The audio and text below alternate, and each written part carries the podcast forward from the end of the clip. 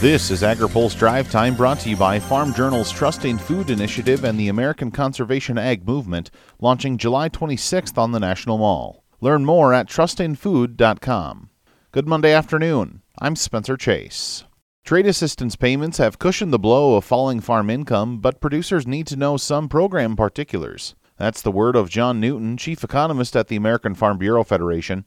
On this week's AgriPulse Open Mic, he said the absence of the payments would have made a rough year even worse. But if we take those trade aid payments, we take the disaster aid payments, we take Farm Bill and all those other uh, assistance payments that farmers receive, all the government payments off the table, uh, net farm income in 2018 was 49 billion dollars. That's among the lowest 20 percent uh, going back nearly 90 years. I think that's that's pretty telling in terms of how tough the farm economy was in uh, without those payments. He says this year's farm income picture is a little difficult to predict at this point. Uh, for folks that were fortunate enough that Mother Nature gave them the window they needed to get a crop in the ground, uh, where commodity prices have moved over the last three weeks, adding a dollar in both corn and soybeans, uh, that could uh, provide some value back to that operation.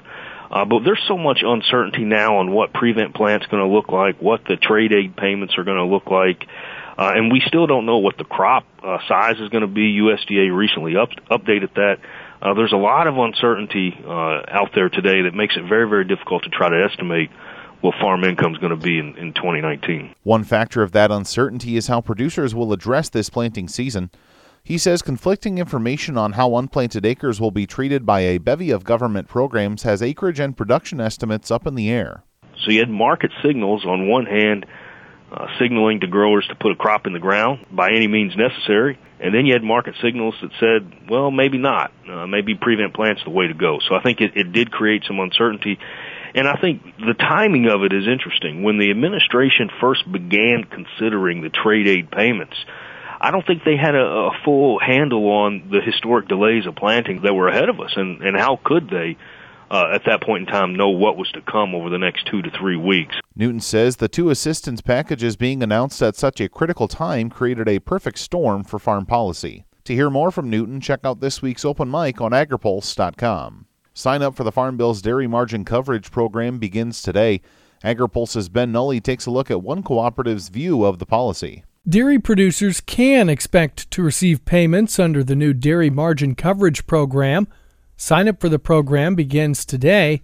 Sarah Schmidt with American Milk Producers Incorporated encourages dairy farmers to get in line. Make your way into the FSA offices and enroll in this program because we already know for the first three months of 2019 you will receive a payment because the margin is below 950. And again, that margin is the national all milk price minus the corn, the soybean meal, and the alfalfa price. And so when we hit 950 and above, hallelujah. Low milk prices have hit producers hard the last few years. According to USDA, the number of dairy farms dropped 6.5% in 2018, with more than 2,700 operations closing. When you hear dairy farmer, a different face probably pops up into your mind, somebody back home, and probably everybody in this, in this room knows somebody who didn't make it last year.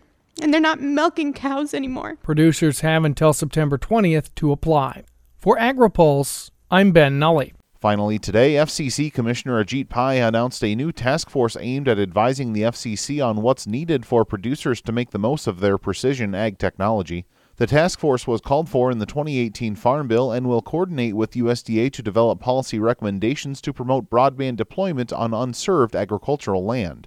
In a statement, Pai called broadband enabled technologies the present and future of American agriculture and said the FCC must do whatever it can to support U.S. producers and enhance precision agriculture. The task force will consist of 15 members, including producers, government representatives, internet service providers, electric co ops, and ag equipment manufacturers, among others.